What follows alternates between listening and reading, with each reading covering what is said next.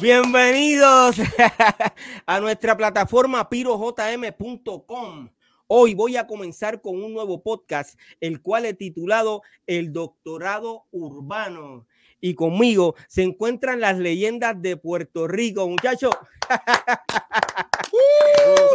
viene, viene, viene. Oye, estamos gozando. Eh, tengo conmigo hoy a Kulli pionero del rap, DJ y locutor de la música urbana. Eh, saludos, Kulli, y gracias por decir presente.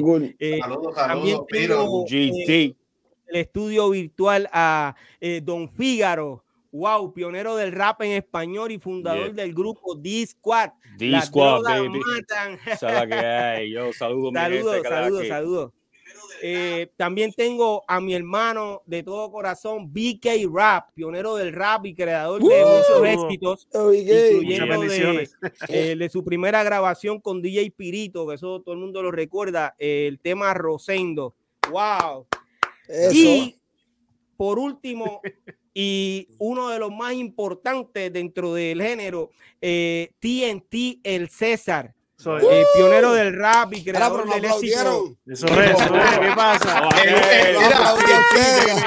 Quiero añadirle algo a, César. Quiero añadirle algo con TNT. El único que puede decir que es el papá de Vico. Ah, rayos. Epa, epa, suave, suave, suave. Y creador del éxito eh, TNT, como siempre, cerró el show y mucho más con, con el corillo de la industria. Oye, todos son conocedores de la música urbana, de la historia de la música urbana, a quien les agradezco eh, de todo corazón, muchachos, que hayan dicho presente eh, en este primer episodio de El Doctorado Urbano.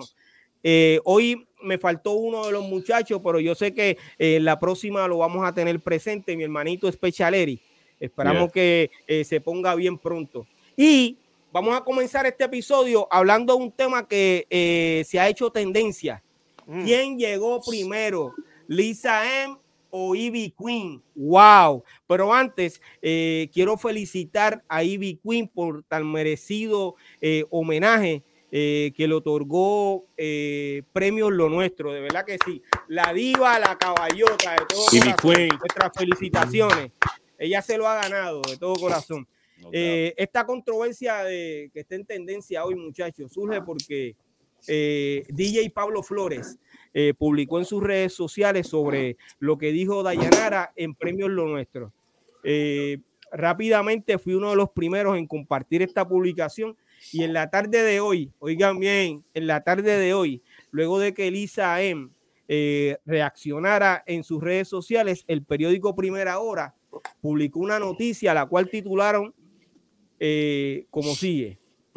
A días del homenaje a Ivy Queen, Lisa M afirma ser la pionera. Wow. Además, eh, el nuevo día publicó la misma noticia y en su página de Facebook escribieron lo siguiente.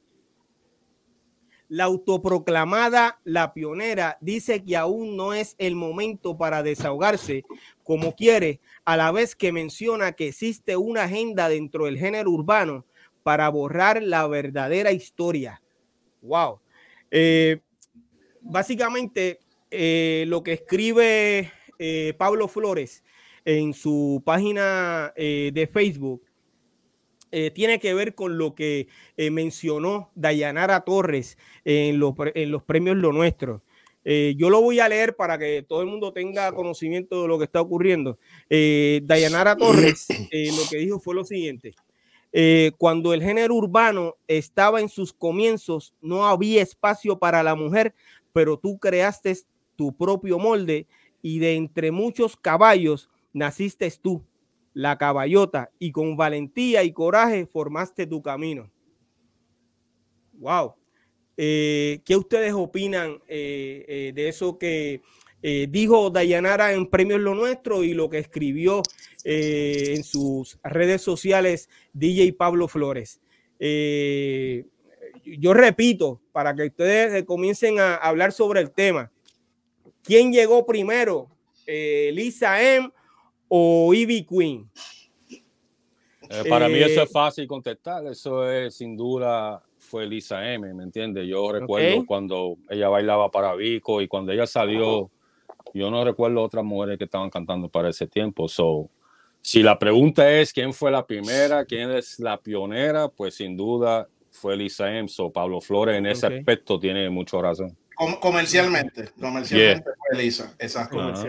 Comercialmente. Ahora, ¿por qué, por qué, ¿por qué Cool GD dice comercialmente? ¿Tienes algo ahí? ¿Tienes una información? No, no, no, bueno, comercialmente, o sea, porque no sabemos si había, y me imagino que sí, es como, como la controversia que hay con el rap en español. Sí, no, no, entiendo, entiendo lo que dice Coogee, comercialmente, cuestión es que en verdad no sabemos todo el mundo que estaba cantando en la calle, porque cuando yo salí con Las drogas matan, yo no era el único cantante que había, había un montón de cantantes en toda baja ya para ese tiempo, hasta ya estaba para ese tiempo, ¿me entiendes? yo entiendo pues, el punto que tiene QGD y tiene mucha razón también. O sea que eh, en, el underground eh, hubo eh, otras raperas.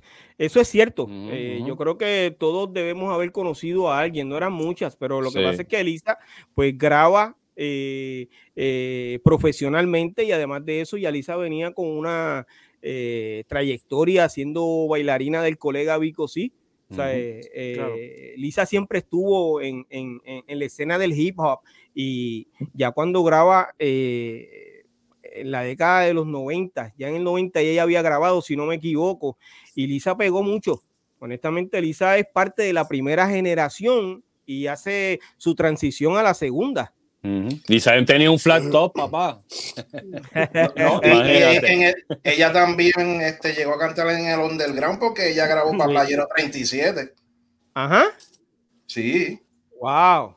Hablemos de eso. Sí. seguro que sí. Es, una, buena información. Eh, eh, Playero 37, ¿eso fue antes de grabar eh, profesionalmente? Lo que pasa es que. Underground, ok, me estás hablando del underground, de, de, la década de los 90.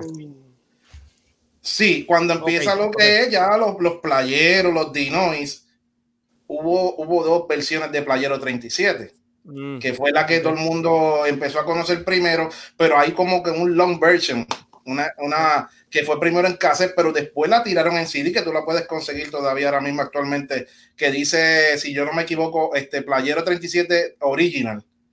Ahí sale Tritugue Funky, ahí sale este sale Lisa, salen un montón de gente que no salen en el 37 que todo el mundo por lo regular eh, todo el mundo conoce. Y Lisa estaba ahí. Oye, eh, yo estoy loco por escuchar a TNT.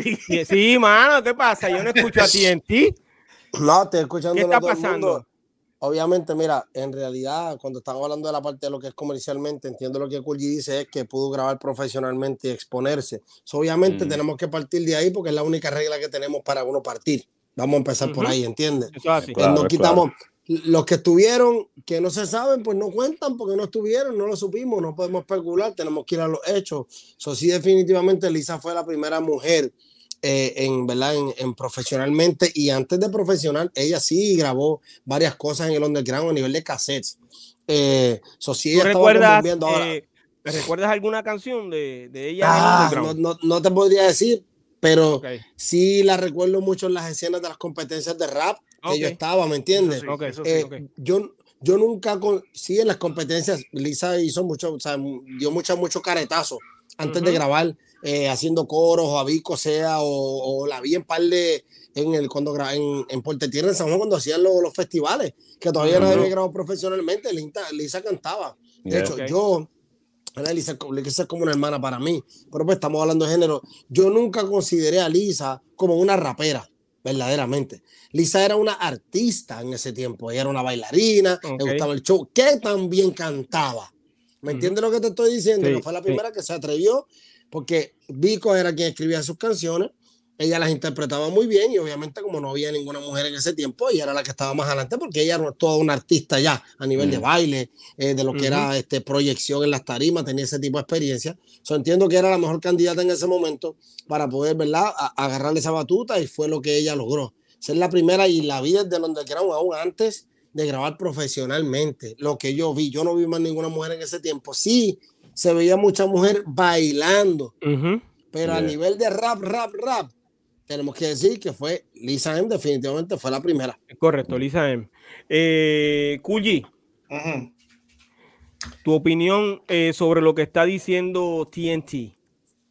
No, TNT está diciendo todo lo que de verdad eh, es la realidad. Lo que pasa aquí que siempre el problema que ha habido es la separación en lo que le llaman la música urbana del rap en español, el underground, el reggaetón, lo comercial, este, el pop, como le quieran llamar, es música urbana. Pero todo vino de la raíz de todo fue el rap en español. Y bueno, muchos no lo quieren aceptar de que es de ahí fue que todo comenzó. Eso es claro. Es el rap en español, pero eh, la generación de los años 90 no quiere aceptar eh, que tienen eh, la influencia. La influencia de nosotros, la primera generación del rap en español, que dentro de esta generación, pues vuelvo y repito, está Lisa M con nosotros. Sí, porque todo es, una evolución, ¿entiendes? Han habido cambios como todo, pero es música urbana. yo pienso, yo pienso que aquí, aquí ha habido una falta de educación a nivel, ¿verdad? Primero en el tiempo de nosotros. Cultural. sí, cultural. En el tiempo de nosotros no había este YouTube, no habían ciertas cosas que pudieron quedarse grabadas para otras generaciones. Ahora, esto, esto se explica de una manera. Hay, hay muchachos de esta generación que te van a decir, mira, yo no tengo ninguna influencia de Discord o de BK, yo no sé ni quiénes rayos son eso. Eso es válido. Ahora, lo que hay que orientarlos es Perfecto. Pero ¿quién fue tu influencia? Ese fulano que vino detrás de ti, obligatoriamente, de alguna manera fuimos influenciados nosotros a él. Eso es así. Eso aunque, es así. Aunque no hay una influencia directa de la música, indirectamente, cuando Biggie Small me, cuando Biggie Small me influenció o Wu-Tang Clan me influenció, ellos tenían otras influencias de cosas que yo no supe ni conocí, que ellos trajeron eso, lo influenciaron a ellos, ellos le añaden su arte y eso entonces me influencia a mí el que no conoce la historia tiende a cometer estos errores porque en verdad tienen una razón, pero a la misma vez no la tienen, porque si de alguna manera la influencia vino desde el principio. Ahora, que a lo mejor pudiesen haber sido otras personas que lo hubieran hecho si no hubiéramos sido nosotros, sí, pero no fue así. Fuimos nosotros. Fuimos nosotros. Sorry, bro. Ah, bien, chévere. Como quiera, ¿quién iba a tocar un rap? A como quiera, ¿quién iba a salir en la radio? Pero fue Discord. ¿Qué tú quieres? Pues si fue Discord. Pues, ¿De qué vamos a hablar? Que no fue, no porque yo había. Lo que yo oigo mucha gente que decía, no, muchachos, si cuando Vico salió yo había hecho 40 cases, bueno, yo ah, lo escuché. Y yo también había hecho 100 canciones antes de hacer la canción esa de las drogas más. Exacto, Pero yo no puedo contar. No, y óyeme, y discúlpame. Y, y discúlpame algo que es importante. Y, y, y aquí el debate no es quién lo hizo primero, porque en aquel momento no podía ser cualquiera, era quien lograba primero poner este género a correr. Oye, entiendo lo que te eh, estoy diciendo. ¿Quién era el primero que lograba romper esa barrera para que nosotros fuéramos escuchados? Olvídate si alguien cantó primero. ¿Quién fue primero que hizo Vico? Pues fue Vico. Mira, eh, eh, el, asunto que yo he estado viendo con, con, esto que han estado, esta batalla que hay ahora mismo en cuanto a, a Silisa o Ivy Queen, lo que yo he estado viendo son los comentarios de la gente. Dijiste algo bien, bien claro, la parte de educación cultural, pero no solamente la educación cultural, la educación de definición de palabras. Cuando dice pionero o pionera, está refiriéndose a alguien que comenzó algo que estuvo en los comienzos de cierta cosa. Eh, cuando yo veo los comentarios, la gente tiene que entender lo que significa la palabra pionero antes de comentar, porque dicen, sí, pero tú estás apagada pero ¿y qué importa si ella no está sonando ahora como está sonando Ivy Queen? Eso no es la pregunta. El presente no tiene que ver nada con el pasado y el legado que, que ella dejó en su momento. Apagado está Biggie Tupac. Apagado está Biggie Tupac. Mira, que le den comida al perro, que le den comida al perro, que lo oigo por ahí.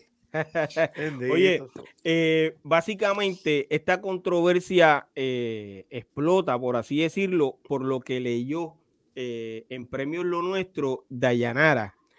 Yo les pregunto, eh, imagino que ya ¿ustedes creen, ¿Ustedes creen que eh, Premios Lo Nuestro puso en duda eh, la trayectoria musical de Lisa M? La de Mira, yo no, yo no creo, yo no creo. Volvemos a lo mismo. Yo no creo que eso es algo que haya sido con la intención de eso, ¿verdad? No creo que, creo que es falta de educación y creo que es falta de que ahora en estos, ¿cómo se dice? En estos tiempos los méritos se miden diferentes que en los tiempos de nosotros. En aquellos mm. tiempos los méritos se miden por, por, ventas de discos y por quién fue el primero, quién fue el segundo. Ahora todo se mide por quién tiene más views, quién, o sea, quién lleva más trayectoria siendo conocido. yo no entiendo que el premio lo nuestro lo hizo. Ahora, yo, me atrevo a irme un poquito más profundo si ustedes me dan el, permiso en cuanto a esto y por qué sucede en este tipo de discursos. Yo no creo que el discurso de premio lo nuestro, quien lo escribió, haya sido dirigido a quien fue la primera o la segunda o la dama, sino fue al, al mensaje de empoderar a la mujer sobre el hombre. ¿Por mm. qué digo esto? Posible. Porque hay una agenda, hay una agenda sobre eso. ¿Por qué digo esto? Porque cuando ella dice, porque cuando no había espacio para la mujer, eso es apelando a todas esas mujeres. ¡Wow! Las mujeres. Y ella, también dijo, ella también dijo una caballota entre tantos caballos. Entre tantos caballos. esa competencia y esa división entre hombre y mujer. es la, en realidad, el, el, problema aquí no es quién fue primero, segundo, si fue Elisa. Yo entiendo que las dos tienen su posición, el respeto. El mensaje no es ese. Están usando eso para llevar el mensaje de que las mujeres empoderadas, identifíquense, porque la caballota entre medio, miren, no se están embusteros. Las mujeres siempre han tenido entry en nuestra música desde los tiempos del Bronx, cuando tú tienes una Queen Latifa, o sea, cuando tú tienes una Saturn Peppa, eh, aquí Lisa M. Jelly D, que era una chamaquita con 12 años, se le dio espacio. sí, o sea, se han olvidado de Jelly D a ella se les escribieron canciones, se le dieron pautas, se pusieron en televisión. O sea, fuimos los hombres los que impulsamos a esas mujeres a empezar en este género. ¿Cómo que no había espacio para la mujer? So, El mensaje en realidad que yo creo que están llevando a esa división que, que tienen esta agenda élite de mantenernos divididos para poder mantenerlos controlados. Entiendo lo que te estoy diciendo y el empoderamiento, porque donde no había espacio, ese era el mensaje. El mensaje no era decir que ella primera ni que ella era segunda. ¿Por qué le dan el premio a ella no a porque a nivel de publicidad, eh, en este momento, Queen representa muchos más números, mucha más audiencia por, por el estatus que tiene Queen. Y el sello disquero, el sello disquero que está detrás de ella son la gente que le está dando el premio. Exacto. eso, eso, eso, es, eso es una cuestión de negocio y publicidad que también hay que entenderlo. ¿Entiendes? Ellos necesitan vender su show y hacer sus números también.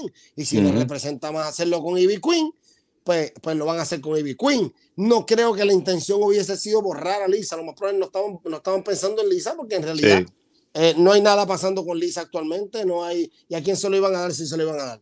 Lo que pues, pasa es que también lo que tú dijiste, la división, siempre ha habido una división, y me refiero a la división del género, de que vienen y dicen pues que rap en español no cae en el reggaetón. So, si vamos a hablar así, pues está bien, ella vamos a ponerla como como la de más trayectoria y Bicuy en la de más trayectoria porque en ese género. nuevo había habían ya mujeres en el reggaetón también cantando porque sí eh, yo recuerdo que después de Lisa eh, salió eh, Jelly D fue la próxima. Jelly D este salió Glory salió Jackie Francesca, era ah, Francesca, Francesca, Francesca, la beba, no sé si recuerdan a la beba.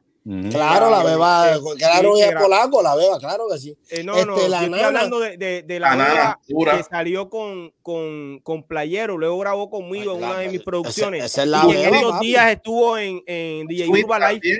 Tu suite. Ella misma. La oh, tu suite, tu suite. Sí, la beba, esa misma. Sí, la, beba, la beba que dice TNT es otra beba.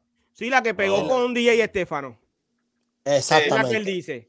Exactamente. Estaba esa beba y estaba la nana, brother, que no podemos olvidar de la nana. Sí, no, no, no.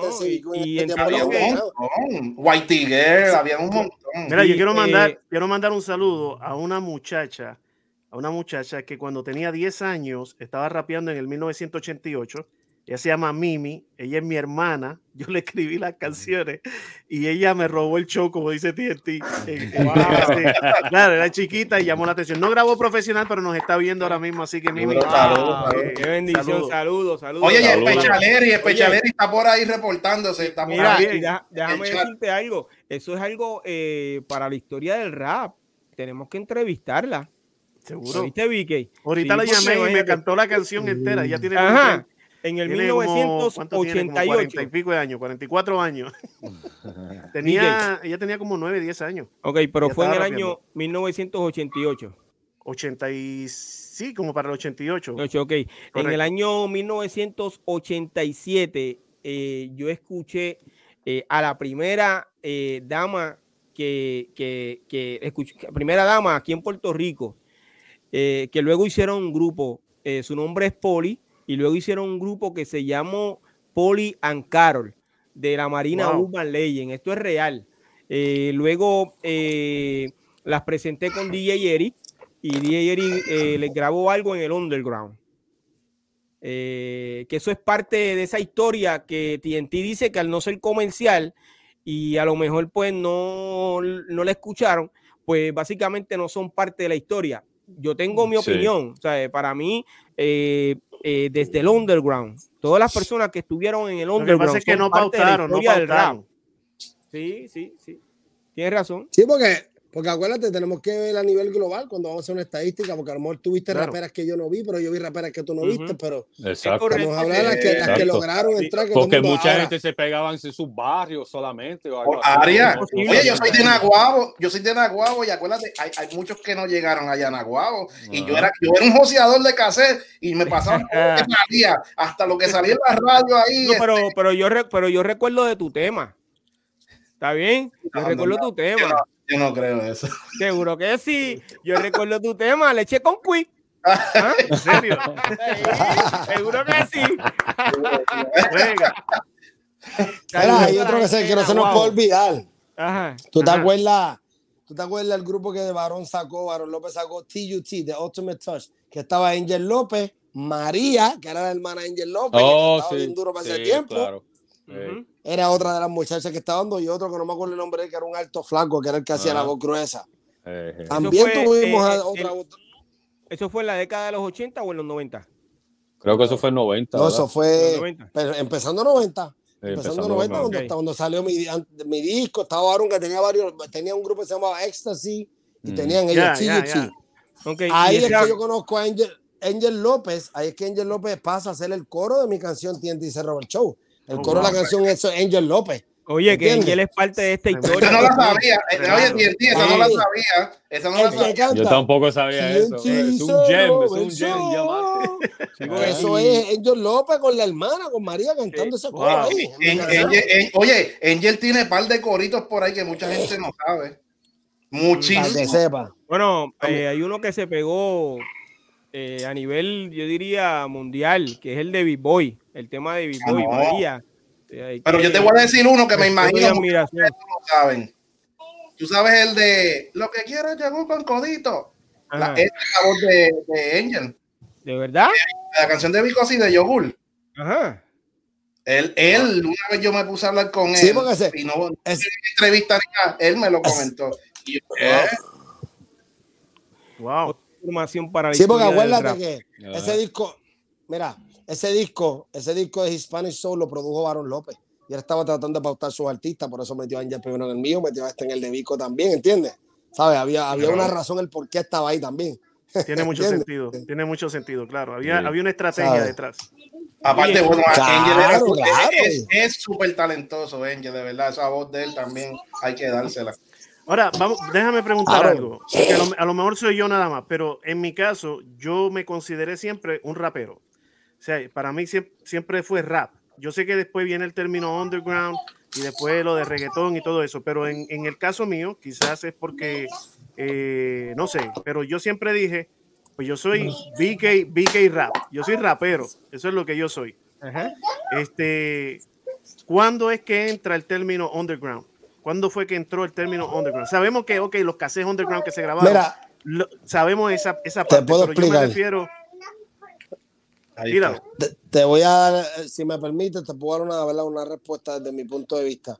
El problema es que, recuérdate que cuando en los tiempos de nosotros, era música, ¿verdad? Era calle, pero no era música tan, tan malvada como tal. Nosotros hablábamos malo, pero no matábamos gente, hablábamos de, ah, si te pones fresco, te damos una leña.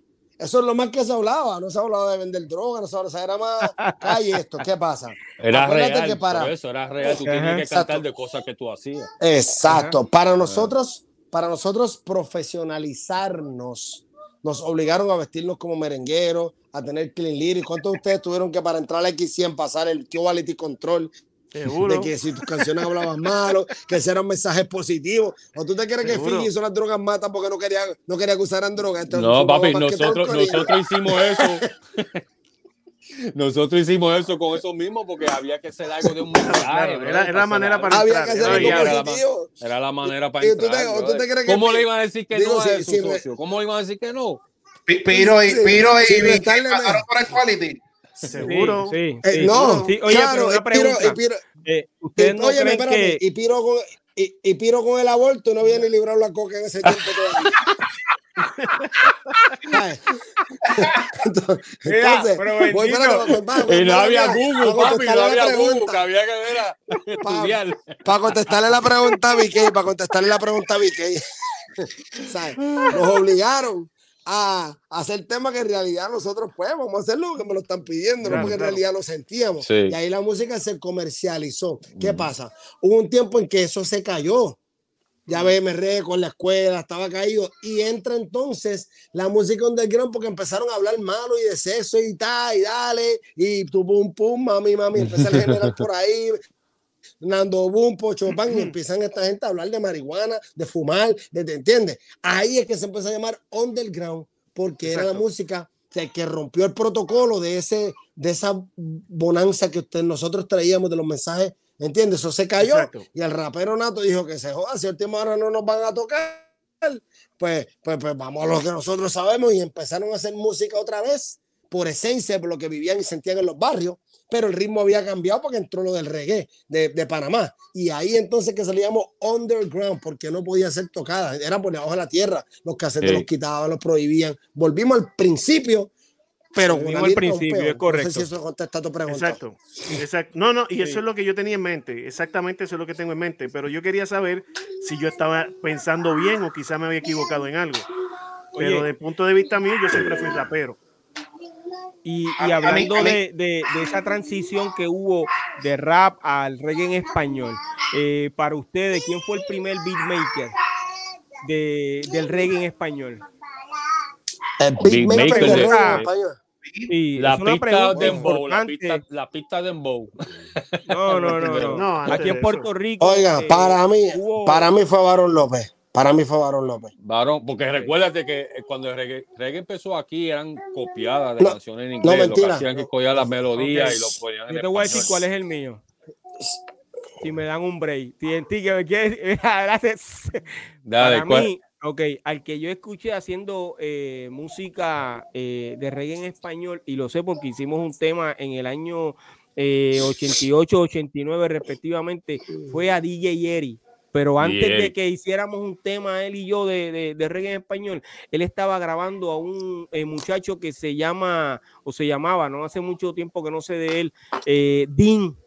Y él tenía una canción eh, que decía, soy yo, soy yo, soy yo el único que canta reggae en Puerto Rico. Ese tema estaba eh, en el underground, yo recuerdo en, eso, sí, el- yo en el escuchaba eso. 87, 88. Eh, de él yo no volví a saber, pero fue el primero que escuché cantando reggae y a DJ Jerry haciendo pistas. Ya, hecho, pues ese fue antes de reggaetón, ¿verdad? Sí, sí, Claro, sí, bueno. sí, sí, ¿no? Y, y- y básicamente el reggaetón comienza con, con, con, con la música de que estaba haciendo DJ Jerry. Yo Ese- el esa es primero que escuché, el primer reggae que yo escuché, ¿verdad? Fue She Likes My Reggae de Vico en el disco Misión La Cima. Sí. No recuerdo si fue, si fue el que hizo esos playeros. She Likes Ok. My Reggae, She Likes- era una Eh. cubana que fue a mi espectáculo. Para mí, antes, antes, antes que Eso fue lo comercial, eso fue lo comercial. Oye, pero antes Ahora me, la- pus- ahora me pusieron a pensar, ahora me pusieron a Hasta pensar an- porque estoy escuchando. Hasta antes, hasta antes del general, tu pum pum, ya vi con su segundo disco, Misión La Cima, tenía She Likes My Reggae. She Gracias, esa era la pregunta. Es correcto, Esa era la pregunta que tenía. Gracias. Oye, eh, De ahí entonces, después entró el general, underground, Big Boy fue el primero que cruzó, ¿verdad? Yo entiendo, de los nosotros, la transición de nosotros a la- esa nueva. a lo comercial. Eh, Sí, pero- fue entende- Big Boy, el que cruzó. Entendemos que fue Big Boy, oye, pero eso es un tema de, de- de otro podcast, pero eh, eh, según tengo entendido, ya en el underground, ¿ok?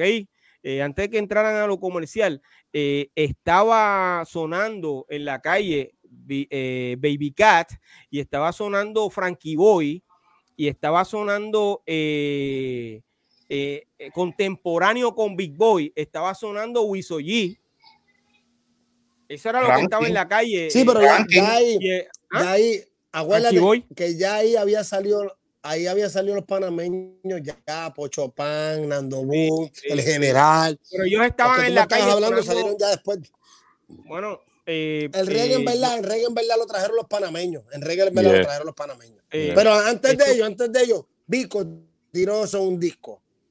Sí, o sí. sea, tiró un reggae. Ellos se dedicaron a cantar reggae. Seguro que sí. Y en el underground hubo gente que lo hicieron primero también. En el underground. Pero esta gente ya estaban sonando en Dinois, los que te acabo de mencionar. Eh, Frankie pues sí, no, sí, estamos sonando por ese tiempo, estamos sonando. Dinois, fue después de... Dinois la discoteca, no, yo estoy hablando de Dinois la discoteca. Frankie fue después de los panameños. Sí, acuérdate que siempre hemos identificado a DJ Negro como el creador de la industria. Él tiene que ver con las dos este, eh, partes de, de, de, la, de, la, música urbana, o sea, con el comienzo del rap en español y con el comienzo del reggaetón. claro, claro. Básicamente es la figura. DJ Negro. Claro, claro, claro. Casanova. Pero sí, los panameños, siguen siendo los panameños, fueron, obviamente, los panameños fueron los, primeros imitando mm. reggae jamaiquino, porque no eran canciones. Pero tengo una pregunta, tengo la pregunta, a ver si yo estoy correcto o no. El primer disco de reggae en español que sonó en Puerto Rico, y hablo de disco literalmente eh, el álbum completo, fue el general y no era de Puerto Rico, o me equivoco. Sí, fue, fue el general, sí. Fue el general. Lo que pasa es que el general firma un disco completo era de Puerto Rico. Puerto Rico. ¿Cómo? No, él, firmó con... comprar. ¿Ah? Sí, pero fue un disco completo que llegó primero o fue un, un, single. No, no, no, no, no, Fue un disco que tenía como, como cuatro o cinco canciones en el disco, ¿no? Sí. Para ese tiempo eso era un disco. Es... sí, eso era un LP. No, no, no, no. Pasa no lo sé te voy a explicar. Mira, te voy a explicar. El general estaba ya sonando en Panamá. Eh, perdimos a TNT. Perdimos a TNT. Sí, pero yo creo que. Eh, tú te ves bien bueno. Ahí está, ahí está. Ahí está. Ah, okay, okay. Esas eran las únicas canciones, dos canciones que él tenía pegada en Panamá, pero no había salido de allí. Ok. ¿Están conmigo? Sí, estamos aquí. Ahora sí, te escuchamos. Sí, pero mira, eh, te perdimos eh, por espacio de, de, un minuto, más o menos. Sí, eh, sí. Si puedes no, yo me caí, yo me caí. Por favor. Ahora, ahora ah, okay. Lo que te estaba diciendo es que el general estaba pegado en Panamá con tu pum pum mami mami no me va a matar y con eh, TV bien buena. Y él estaba sonando en todas las discotecas de Panamá a nivel ah. local, pero en ese tiempo no había esa cuestión. Y Jorge Oquendo, estando en Prime, una vez estaba en Panamá y a él le llevaron a general al hotel, ahí en Panamá, y le enseñó, y Jorge Oquendo había oído esto en las discotecas, cuando ah, este es el tipo que canta aquello que yo escuché, Jorge lo filma ahí mismo en el hotel como distribución y le añaden esas otras canciones al disco. Pero esas dos ya estaban en Panamá corriendo, no habían empezado a correr. Y él trae eso, ¿verdad? A Puerto Rico, que fue Prime, Prime Entertainment, quien trae al general con ese primer disco, como él dice. Pero esas dos canciones fueron las primeras y ya estaban sonando allá pero eran nuevas para acá. ¿Me entiendes? Pero seguimos diciendo, antes el general, Vico con She Likes My Reggae, y en el underground, Pocho Pan, Nando Boom, mi vecina de al lado, ya me tiene cansa, que cogían las canciones jamaiquinas, las traducían con el mismo ritmo y todo. Ah, mismo y ahí es que sale el ritmo de dembow, porque el dembow era un ritmo, dembow, Exacto. dembow, dembow, dembow. Entonces todo el mundo sabe el mismo ritmo y le tiraba su lírica, su forma, su coro, a su manera. Sí, pero fueron antes de continuar, eh, es que eh, la gente está escribiendo en, en, en, en el en vivo que estamos haciendo y olvidé mencionar a un grupo que grabé también en, en el año 1994 en una de las producciones que produje. Eh, el grupo se llama Two Dynamite y IMB. Saludos para ellos. Por ahí, saludos. Nice, nice. Ok, eh, estuvimos hablando hace un minuto básicamente de la canción que, grabó el colega Vico eh, de reggae. Pero yo te pregunto, eh, ¿qué tendrá que decir Vico? Espérate, mala mía, mala mía, mala mía, mala mía, para mía, para, para, mala mía que pare, pero es que esto es importante decirlo, no podemos olvidarnos que Bruli son duros cuando se metían en el reggae también. Ya, ya, íbamos, ya íbamos a eso, sí. claro, claro. no, no, podemos pasar que Bruli fue un tipo que, trascendió cuando sacó ese disco de reggae. Yo pienso que fue el primer puertorriqueño en verdad que le dio liga a los, panameños haciendo reggae, haciendo reggae, o sea, haciendo reggae original. Eh, ah, eh, buen punto. Buen punto. O, imitaban canciones hechas, las traducían las fueron con la misma melodía y todo. Entonces, el, el tripeo en ese tiempo en era. paz descanse, nuestro hermano Bruli MC. Rest in peace, my brother. Amén. Yeah. El, el, el, tripeo en ese tiempo era buscar canciones que nadie haya escuchado para tú este, traducirlas y que todo el mundo se pensara que eran tuyas, pero siempre al final llegaban las que eran. Pero Bruli fue de los primeros en hacer reggae o un disco original. Él sigue batiendo y todas esas cosas. Es amor. Es amor. Él rompió. Él, sí, ese disco rompió. él nos puso, él nos puso, él nos puso en el panorama nuevamente como industria a competir porque los panameños tenían eso controlado. En, Puerto Rico lo que Bellini, Dino y lo que se bailaba era reggae de Panamá. Y fue el primero que hizo la, literalmente la transición completa de, de, rap en español a reggae. Reggae. Hasta, su fachada, hasta su fachada, la fachada cambió y su todo. imagen y todo. La imagen. Sí, todo. Eso era reggae. Es lo, lo que está diciendo era. era reggae. No, no, eso era muy importante. muy bien, muy bien. Sí. Tremendo. Tremendo Era reggae, reggae. Eso, Entonces, mala mía que, que y se interrumpí por aquí. Era no, no hay, no hay problema. Oye, buena tuya. Buena 9-2. Buruli nos puso de nuevo en el panorama, papi, a Puerto Rico en ya, somos los duros haciendo esta cuestión, ¿entiendes? Pues, el, el padrino. Eh, ya cuando entra Big Boy, eh, que es el que entonces comienza a, viajar, entiendo yo, este, Big Boy, eh, uno de los primeros países que, que visitó fue México. Y siempre ha estado pegado en México. Y todavía está haciendo conciertos. Todavía está ahí. Eh, ese tema de quién comenzó primero en el reggaetón lo vamos a tocar eh, en los próximos episodios de este podcast, eh, el doctorado urbano. Yo creo que ha sido hoy bien, bien importante lo que hemos, el tema que hemos tocado aquí. la realidad es que cómo se sentirá Lisa M con todo esto que, que, está ocurriendo, pero nosotros las leyendas y de mi parte, eh, salimos eh, respaldando su trayectoria musical y que sabemos que ella eh, estuvo y está todavía porque Lisa, si venimos a ver, nunca paró de grabar. si buscan las páginas de, de, ella, ella tiene música que al pasar de los años la estuvo haciendo. de diferentes géneros. Y está metido en el estudio ahora mismo actualmente. Sí, no, y, y, además de eso, ella eh, la cultura hip hop eh, eh, tiene muchos elementos. Ella también es una buena DJ. ella ah, siempre ha estado en la escena de, hip hop y, de lo que es la música. Vivo y cantante, DJ, ¿qué más? Bailarina, de todo. baila, hay que reconocer algo, Piro, Piro, hay que reconocer algo. La fusión que ella hizo con merengue y rap también. Fue una gran aportación. Eso es llevó, así. Llevó el rap a, otro, a otro nivel. Después de ahí salió, este, salieron un montón de, eh, raperos eh, eh, a nivel mundial a hacer el rap. Eso es así. salió de ahí. Sí, sí, sí. Bueno, pero Francesca era de la misma compañía. Sí. si no me equivoco. ¿Cierto? sí, a Francesca en realidad la buscaron porque necesitaban sustituir o reemplazar lo que había hecho Lisa con el merengue, que fue un, mercado que se quedó vacío. ¿Entiendes? Lisa empezó a hacer otras cosas luego, ahí Francesca pues, pues aprovechó. Pero sí, eran de la misma compañía, definitivamente sí. Así que yo creo que las mujeres no tenían espacio en este género. Yo creo que cuando una persona dice, yo soy de los pioneros, y uno le pregunta, ¿y bajo qué sello disquero saliste?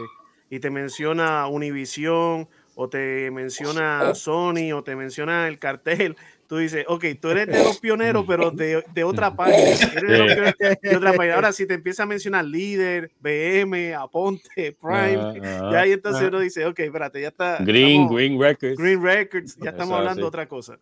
Sí, eso es así. Eh, de esos temas, tú eh, todavía estás tocando la música de, de la vieja escuela, ¿verdad?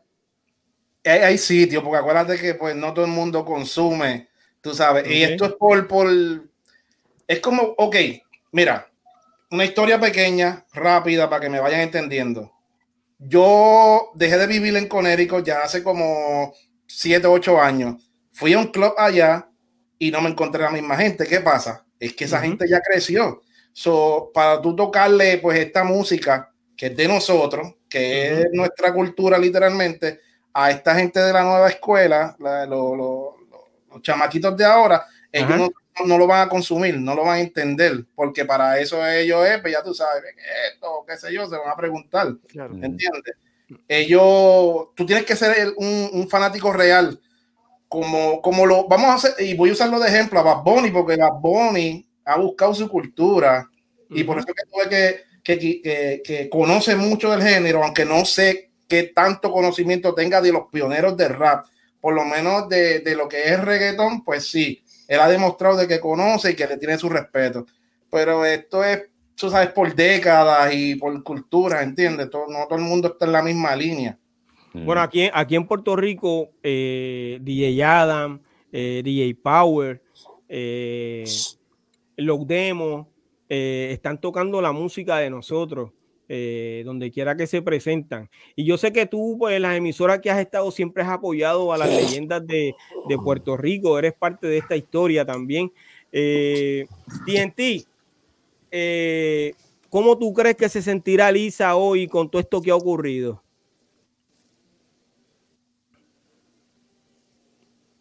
¿Me escuchas? Él se ve que está atento ahí, pero no sé si está escuchando. Sí. eh, ¿cómo tú crees que se sentirá Lisa? Eh, ¿Estás ahí? Ok. Ahí está, ahí está. ¿Cómo tú crees que se sentirá Lisa en estos momentos, eh, básicamente con todo esto, todo esto que ha ocurrido y, de, tantos comentarios que, que, han publicado en las redes sociales eh, a través de estos periódicos de Puerto Rico? Bueno, yo, yo, Lisa, Lisa es una veterana en esto. Yo entiendo que ella tiene que estar ahora mismo con muchas ganas de aprovechar esta oportunidad para hacer ruido. Eso es lo que ella tiene que estar pensando. Yo creo que. ¿Tú crees? Yo no, mm. ¿Sabes? Yo no creo que. Yo no creo que ella, lo, ella lo dijo, ella lo dijo. ella, va a hacer, ella va a hacer su show.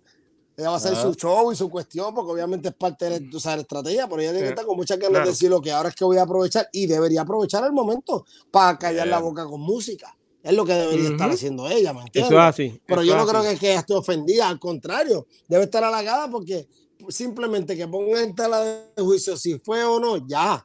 Entiendo que te está diciendo, te está diciendo que tú tienes un lugar en, la historia. Ya el nombre está sonando. o sea, ya tiene un lugar en la historia. Si no, no sé, no sé tú estás hablando de ella. Así que yo entiendo que ella debe estar súper chilling con eso. Yo creo que esto le puede este, abrir una puerta a ella bien grande. Creo que esto le puede abrir una puerta a ella bien grande. Claro. Para demostrar qué es lo que le queda. Claro, claro. Y me gustaría preguntarle a Queen cuáles fueron sus influencias en el comienzo, a ver si Lisa aparece en su lista o no. O alguien que Lisa influenció puede aparecer en su lista o no. Acuérdate que la que habló fue Dayanara, que no fue Ivy. Exacto, no fue Ivy. No fue Ivy. No, no, fue Ivy, tampoco a Ivy todo el hay tiempo. Una historia, hay una historia oh, que he leído a través de, la, de las redes sociales donde aparecen unas fotos eh, y que dicen que ella estaba cantando en la década de los años 80 en Mayagüez, dice, eh, donde todo comenzó en el West. Eh, honestamente, yo no sé, yo lo que lo he leído por ahí. no sé si en realidad estuvo en la década de los años 80, eso yo no lo sé. Pero como bien dice TNT, a mí también, sí, a mí también me gustaría hacerle varias preguntas. Eh, si nos da la oportunidad en algún momento dado de, conversar con ella, eh, yo estoy en la mejor disposición. Interesante. Sí. Eh, eso es así. Interesante. Oye, cambiando un poco, y mala mía. mala mía que cambié el tema, es que dijiste algo, algo importante que vi ahorita y, y, yo quisiera que no nos pasara igual a nosotros, porque a veces hablamos de artistas grandes, todo el mundo habla de Bad esto, oye, Bad hay que darle tipo, en verdad, tipo un fenómeno, hay que dársela y a llevar el género y todo eso, y a Puerto Rico en alto. Pero hay que, hay que conocer la historia. Yo, yo pienso que yo pienso que en Puerto Rico hubo alguien mucho más grande de lo que es Bad Bunny ahora mismito. Y la gente ha pasado por desapercibido eso y no le dan su mérito. Mm. Si quieren saber yo creo que al medio, al medio. el grupo menudo. El grupo Menudo fue quien puso a Puerto Rico en el panorama. El grupo Menudo eran cinco chamaquitos que tenían su propio avión privado en los años 80, 82, 83. ¿Sabes qué? Ella, verá, si yo pensé que te iba a mencionar el nombre de un colega de nosotros. no, papi, estamos hablando de. Y me puse bien serio. Entonces, papi. Pero estaba quién? ¿Quién? Menudo tiene. Oye, menudo tiene. Menudo tiene un récord Guinness. Menudo tiene un récord Guinness de llenar el. Madison Square Garden lo llenaron, papá. Menudo tiene... Square Garden en Nueva York. No, no, Madison Square Garden, ellos tienen un récord Guinness que le rompieron a los Beatles de llenar el estadio Azteca con 120 mil personas, una cuestión así. Nadie la ha roto ese récord a menudo en los 80, papi. Donde no, había YouTube, no, había Facebook, no había, nada Instagram para tu promocionar. Exacto, su, propia, su propia película, su propia, novela, su propia novela, su propia serie de televisión. De todo había. Su propio avión privado rotulado. Y te voy a decir más. El primer artista en grabar su música en portugués. En, esos tipos llenaron conciertos en Japón, grabaron en inglés, grabaron en italiano. Su música era tan trascendental que esos tipos tuvieron que grabar por fonética en todos esos idiomas. Y llenar conciertos en Japón que habían que llevar ambulancia porque las mujeres se desmayaban cuando no había los medios que hay ahora. ¿Qué estuviera pasando si en ese tiempo estuviera el Instagram y todas esas cosas? Bueno, 2023 y yo como DJ todavía toco menudo en algunos pares. Pero qué canción. ¿Qué canción? Oye, nos estamos saliendo del tema. mi moto. Pero, súbete a mi moto. súbete a mi moto. Pero, oye, acuérdate que esa era la, música, pues la música urbana de esos pues tiempos era eso. La música urbana de ese tiempo era menudo. Que se me llamaban así, las nenas. Una, una de las canciones que, que, más me gustó de ese grupo eh, fue Y mi banda toca el rock, pero más me gusta la interpretación que hizo esta cantante. ah, ok, alguien. Wow, se me olvidó el nombre ahora mismo. Sí, que la hicieron no, no hace mucho. y ella, ella grabó y mi banda toca el rock. Oye, la puso en Japón, brother. De verdad que sí. La pregunta es si alguno de ustedes audicionó con Padosa para entrar a menudo. No, yo, sé que todos, yo, sé, todos quisieron ser este eh, menudo en algún momento dado, seguro que y sí. Y por mi color me dijeron ni para allá, mire. Yo no tenía pelo lacio, yo, yo, tenía como un afrito. La menuditis. Pero para que ustedes vean, hasta, hasta eso fue influencia para nosotros, porque el menudo eso es así. el rap pero me trajo el deseo vimos, de vimos que vimos que ser jóvenes claro, vimos que los jóvenes podían los jóvenes podían. ya, tengo el eh, nombre de, de, del artista eh, eh, la pusieron aquí en el chat eh, Laura Pausini mm. Ok, Laura okay, Pausini. De verdad, mis felicitaciones para ella de todo corazón. Mira, y, y vi, vi, con la película de él, dijo que quería ser menudo, vi con la película. Él audicionó. Claro. Todo el mundo. Y lo más brutal es que los tipos con 60 años ahora mismo hacen reencuentros y llenan todos los conciertos en todos los países del mundo. Todavía. Increíble. Fácil. Increíble. Un legado. Todavía ahora mismo están haciendo reencuentros. y están saltándose. ¿Me entiendes lo que te quiero decir? Eso no podemos eh, olvidar que eso. Tenemos que irnos, ¿ok? Eh, agradecido de todo corazón de que eh, ustedes nunca me dicen que no. Gracias eh, por ser parte de este episodio. Nos vamos a seguir encontrando semana tras semana. Eh, a través de mi plataforma pirojm.com. gracias a todos los que estuvieron viendo este en vivo y esperamos que esta situación se resuelva sin ninguna, sin, nada que lamentar. Y si se van en tiraera, tanto la pionera como la caballota, eso hay que verlo, a ver cómo, eh, ¿quién, es la más duro que da. Yo no sé a quién ustedes van, yo tengo la mía. ¿Está bien? Pero gracias, mi gente, de todo corazón, eh, por estar conmigo aquí. Gracias de todo corazón, ¿ok? Un abrazo. Saludos, muchachos. Un abrazo a todos y bendiciones. Igualmente. gracias, gracias por todo, men.